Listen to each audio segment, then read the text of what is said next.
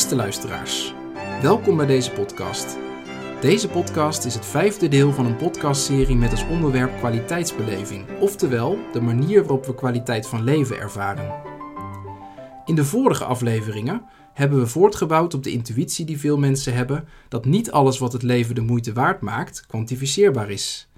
We zijn er daarbij achter gekomen dat het uiterst moeilijk is om de niet kwantificeerbare facetten van het leven aan te wijzen, laat staan onder woorden te brengen.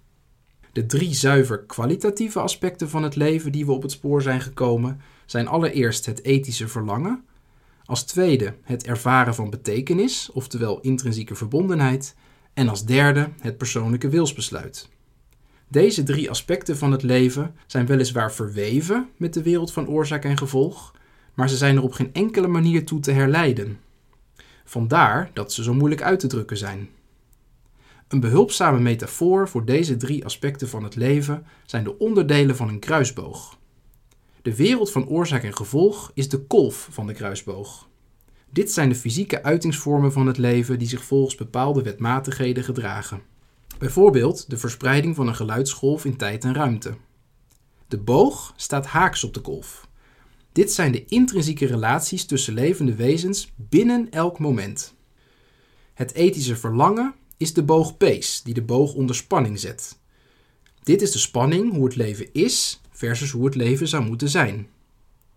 Het ethische verlangen is uitermate krachtig. Het is in staat om mensen en samenlevingen te veranderen. Denk bijvoorbeeld aan de veranderende kracht van een droom van iemand als Martin Luther King. Maar de kracht van de boog komt pas los als we een wilsbesluit nemen.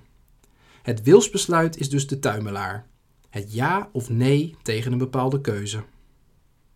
In deze aflevering contrasteren we twee manieren van leven. Twee manieren om de boog van het leven te richten. De eerste manier is een gerichtheid op het zekerstellen van je behoeften. De tweede manier is een gerichtheid op ontmoeting. Je kunt het verschil ook omschrijven als het verschil tussen grip en loslaten, tussen sturen en luisteren. Achter het verschil in gerichtheid gaan verschillende manieren van denken schuil. Wie gericht is op grip en zekerheid, verwacht dat de wetmatigheden van het leven de meeste invloed hebben op ons leven en op de samenleving. Wie gericht is op ontmoeting en luisteren, verwacht juist dat de zachte krachten, de kracht van betekenis en verlangen, uiteindelijk een grotere invloed hebben op ons leven en de samenleving. Maar het gaat niet alleen om een verschillende manier van denken. Het gaat ook om een verschil tussen onze intuïtie en de praktijk. Veel mensen hunkeren namelijk naar echte ontmoeting, naar loslaten en luisteren. Maar in de praktijk zijn we meestal bezig met zekerstellen en sturen. Waarom is dat toch? Misschien hebben we wel de juiste intuïtie, maar missen we de handvatten om te handelen naar deze intuïtie. In het vervolg van deze aflevering nemen we daarom vijf ingrediënten van de gerichtheid op ontmoeting onder de loep. Hierbij zullen we ontdekken dat er in de gerichtheid op ontmoeting een bijzonder geheim verborgen zit. Dit is het geheim van de aandacht. Vandaag de dag leven we in een zogenoemde aandachtseconomie. In een tijd waarin informatie alomtegenwoordig is, zijn tijd en aandacht het meest schaarse goed geworden. We jagen daarom succes na door zo slim mogelijk elkaars aandacht op te eisen en vast te houden. Het geheim van de aandacht is echter dat het helemaal niet afgedwongen kan worden. En de achterliggende reden is een reden die we in eerdere afleveringen al zijn tegengekomen, namelijk complementariteit. Kort gezegd betekent complementariteit dat we ons nooit tegelijkertijd kunnen richten op en de betekenis en de uitingsvorm van ons handelen. Denk aan een concertpianiste. Of de concertpianiste richt zich op de betekenis van wat ze speelt en dan komen de bewegingen vanzelf. Of ze richt zich op de bewegingen, maar dan vervliegt de betekenis, waardoor het stuk technisch misschien beter is, maar minder mooi klinkt. Dit is de reden dat concertpianisten hun stukken uit hun hoofd spelen, namelijk om gericht te blijven op de betekenis en om te voorkomen dat ze zich op de noten gaan richten. Wie zich richt op de noten kan zelfs de kluts kwijtraken. Neem bijvoorbeeld het volgende voorval in het leven van de concertpianist Swiatoslav Richter. Een paar jaar geleden werd een fragment van een interview met hem getoond in een uitzending van Zomergasten. De interviewer zegt tegen Richter: Wat heeft u prachtig gespeeld, het was technisch perfect.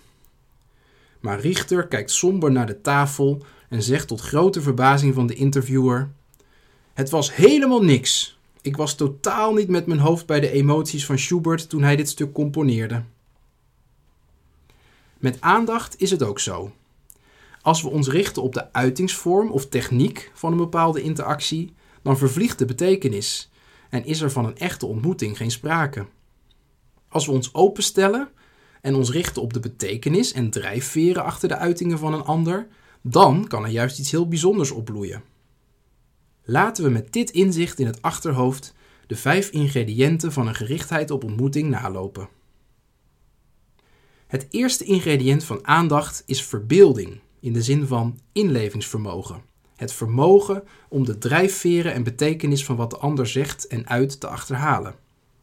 Wie echt luistert naar de ander, doet als het ware constant pogingen om actief mee te denken met wat de ander denkt en actief mee te voelen met wat de ander voelt. Hoe beter je luistert, hoe meer je daarbij je eigen gedachten, gevoelens en veronderstellingen loslaat en toetreedt tot de gedachten en gevoelens van de ander. Tijdens het luisteren moet je bovendien telkens je verwachtingen over wat de ander denkt of voelt bijstellen aan de hand van wat de ander daadwerkelijk zegt. De filosoof Ludwig Wittgenstein concludeert op grond hiervan dat aandacht niet iets statisch kan zijn, maar een dynamisch proces is. Een proces dat bovendien moeite kost. Verbeelding impliceert dat we in zekere zin proberen te raden wat de ervaringen en drijfveren van de ander zijn. Maar het betekent niet dat we er zomaar een slag naar slaan. De voornaamste reden dat mensen heel goed in staat zijn zich in te leven, is dat we heel goed zijn in het lezen van de subtiele emotionele signalen die mensen elkaar geven tijdens het communiceren. De fysieke uitingsvorm van inlevingsvermogen is een neurologisch proces dat gefaciliteerd wordt door de zogenoemde spiegelneuronen. Zoals het woord spiegelneuronen impliceert, zijn de overeenkomsten tussen de neuronen van de spreker en die van de luisteraar verbluffend. Mits de luisteraar goed luistert, uiteraard. Het tweede ingrediënt van aandacht is vertrouwen. Een ontmoeting aangaan vergt dat je je kwetsbaar opstelt. Deze kwetsbaarheid komt enerzijds voort uit het inlevingsvermogen waar we het zojuist over hadden. Je stelt je namelijk open voor de vreugde van de ander, maar ook voor de pijn van de ander. Anderzijds maak je je kwetsbaar door vrijmoedigheid. Je geeft je voorzichtigheid en je masker op en je reageert op wat de ander je vertelt met wat je hart je ingeeft. Je geeft daarmee bloot wat jou raakt in het verhaal van de ander. En daarmee vertel je impliciet of expliciet veel over jezelf.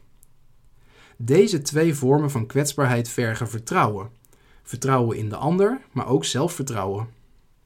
Je hebt het vertrouwen nodig dat als je je kwetsbaar opstelt, je niet teleurgesteld zult raken. Eigenlijk is het begrip vertrouwen te algemeen en het kan bovendien verkeerd ingevuld worden. Steeds vaker wordt zelfvertrouwen opgevat als onafhankelijkheid. Onafhankelijkheid werkt openheid echter tegen, omdat je je onkwetsbaar probeert te maken en je daarmee juist afsluit van de ander. Maar er is ook een ander type zelfvertrouwen, namelijk geworteldheid. Zoals besproken in de derde podcast is geworteld leven leven in verbondenheid. Verbondenheid voorziet ons van duiding, sociale duiding, emotionele duiding, duiding op basis van herinneringen en verwachtingen en ethische duiding. Deze duiding helpt ons om een omgang te vinden in tal van situaties, waaronder kwetsbare situaties. Wie brede wortels heeft, kan tegen een stootje en is niet bang om zich kwetsbaar op te stellen. Het derde ingrediënt van aandacht is het cultiveren van tevredenheid. Dit ingrediënt verbaast je wellicht. Waarom moet je tevreden zijn om aandachtig te kunnen leven? De reden is dat aandacht bescheidenheid, vrijgevigheid en concentratie vereist. Je moet je eigen behoeften kunnen wegcijferen om open te kunnen staan voor de ander. Ontevredenheid is funest voor deze houding.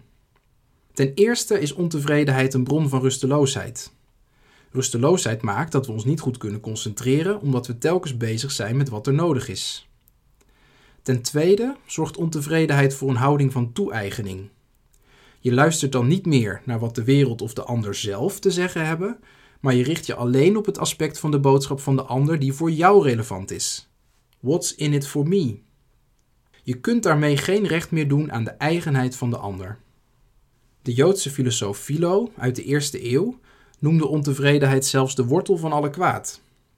Hij noemde het tiende gebod uit de tien geboden: wees tevreden met wat je hebt en heb geen behoefte aan wat je niet hebt, het belangrijkste sociale gebod.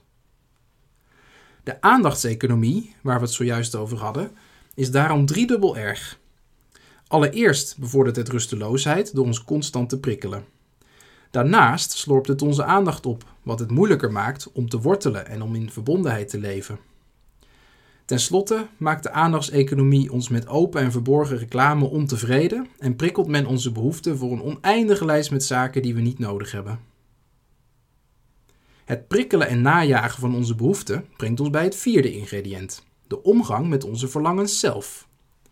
De impliciete veronderstelling van de gerichtheid op het zekerstellen van je behoeften, dat is de gerichtheid die aandachtig leven in de weg staat, is namelijk dat we onze behoeften kunnen kennen. Op het eerste gehoor klinkt dit aannemelijk. We kunnen toch bij onszelf nagaan wat onze behoeften zijn? Je hoort ook het advies: vind je ware verlangens in jezelf. Echter, wie iets dieper peilt, komt er al snel achter dat het nooit zo simpel kan zijn. Een behoefte draait altijd om iets buiten onszelf, iets dat we niet hebben en dat ons goed zou doen. Maar hoe kunnen we een behoefte bij onszelf nagaan als de bron ervan buiten onszelf ligt? En stel dat de filosoof dit conceptuele probleem oplost door een of andere causale verklaring, dan nog is de uitkomst niet bevredigend. We zagen dit in de tweede podcast. Als een verlangen te herleiden is tot de wereld van oorzaak en gevolg, dan staat dit verlangen los van de ethiek. Maar hoe kan het vervullen van een verlangen ons ooit goed doen als het losgekoppeld is van de ethiek? Hierop doorredeneren is een doodlopende weg. De schrijver Leo Tolstoy heeft dit fundamentele probleem doorzien en beschreven in zijn verhalen. Laten we een verhaal beluisteren dat hierover gaat. Omwille van de tijd vat ik het samen. Er was eens een ongehoorzame engel die naar de aarde wordt gestuurd om een aantal lessen te leren. De engel ziet dat arme mensen elkaar wel helpen, maar niet in staat zijn om in hun eigen levensonderhoud te voorzien. En hij ziet dat rijke mensen elke behoefte die ze voelen weten te vervullen, maar nog steeds ongelukkig zijn. De engel op werkstage concludeert dat mensen hun eigen behoeften niet kennen, maar wel elkaars behoeften. De arme kan immers de rijke helpen om gelukkig te worden, en de rijke kan de arme helpen om in zijn levensonderhoud te voorzien. Kortom, de boodschap van Tolstoy is dat onze behoeften ongrijpbaar zijn, tenzij we in verbinding met anderen treden. Dit brengt ons terug bij het belang van ontmoeting en oprechte aandacht voor elkaar. Juist in een ontmoeting leren we onze behoeften kennen. Een ontmoeting stelt ons namelijk open voor een verlangen voorbij het bestaande leven. Een verlangen naar een nieuw en gemeenschappelijk leven. Kortom, een ontmoeting brengt ons in aanraking met het ethische verlangen.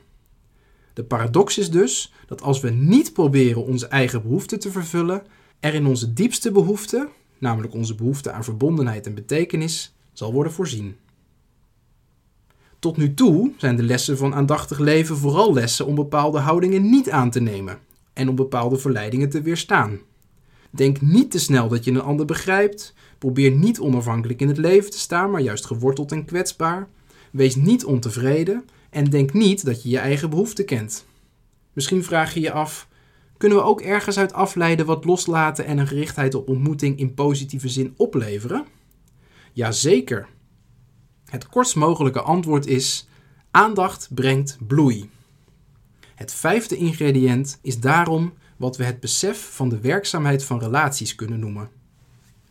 In een koude cognitieve filosofie zijn relaties slechts een gedachtenstreepje tussen op zichzelf staande wezens. Maar dit koude wereldbeeld klopt niet met onze ervaringen. We ervaren de wereld als een levend verband, waarin relaties bepalen wie we zijn en niet andersom. In een warm, relationeel wereldbeeld zijn relaties werkzaam. We weten dit omdat het geven van aandacht iets doet met mensen en andere levende wezens. Ze bloeien ervan op.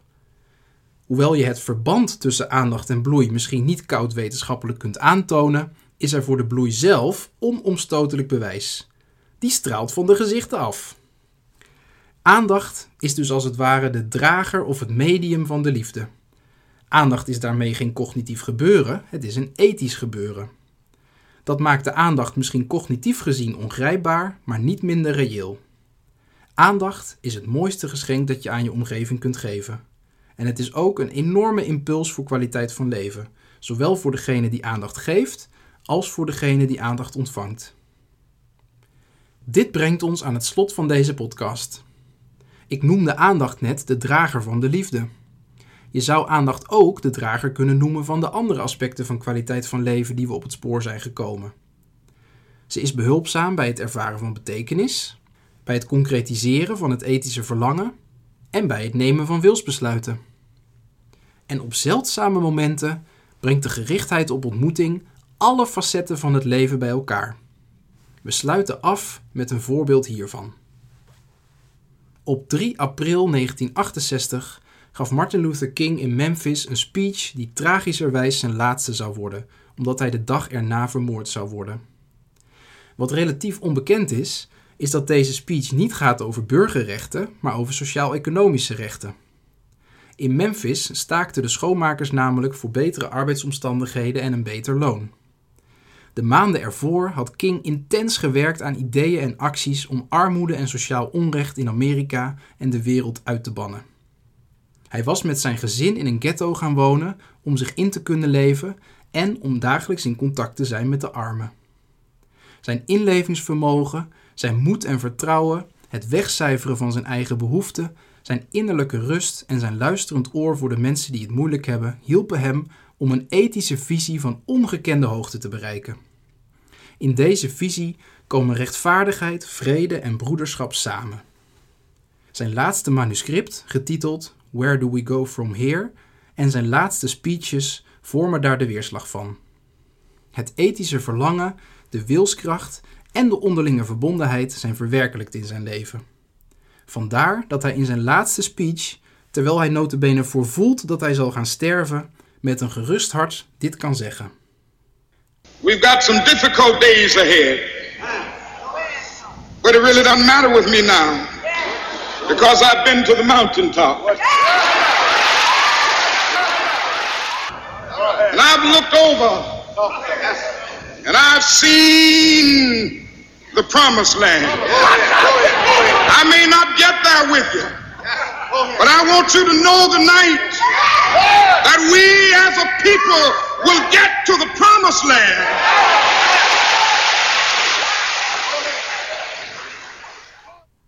Een mooier voorbeeld van de vruchten van een leven gericht op ontmoeting kan ik niet geven. Tot zover deze podcast. Wil je de volgende podcast niet missen? Abonneer je dan op de nieuwsbrief via www.kwaliteitsbeleving.nl/slash nieuwsbrief of volg de serie via soundcloud.nl/slash kwaliteitsbeleving. Bedankt voor het luisteren.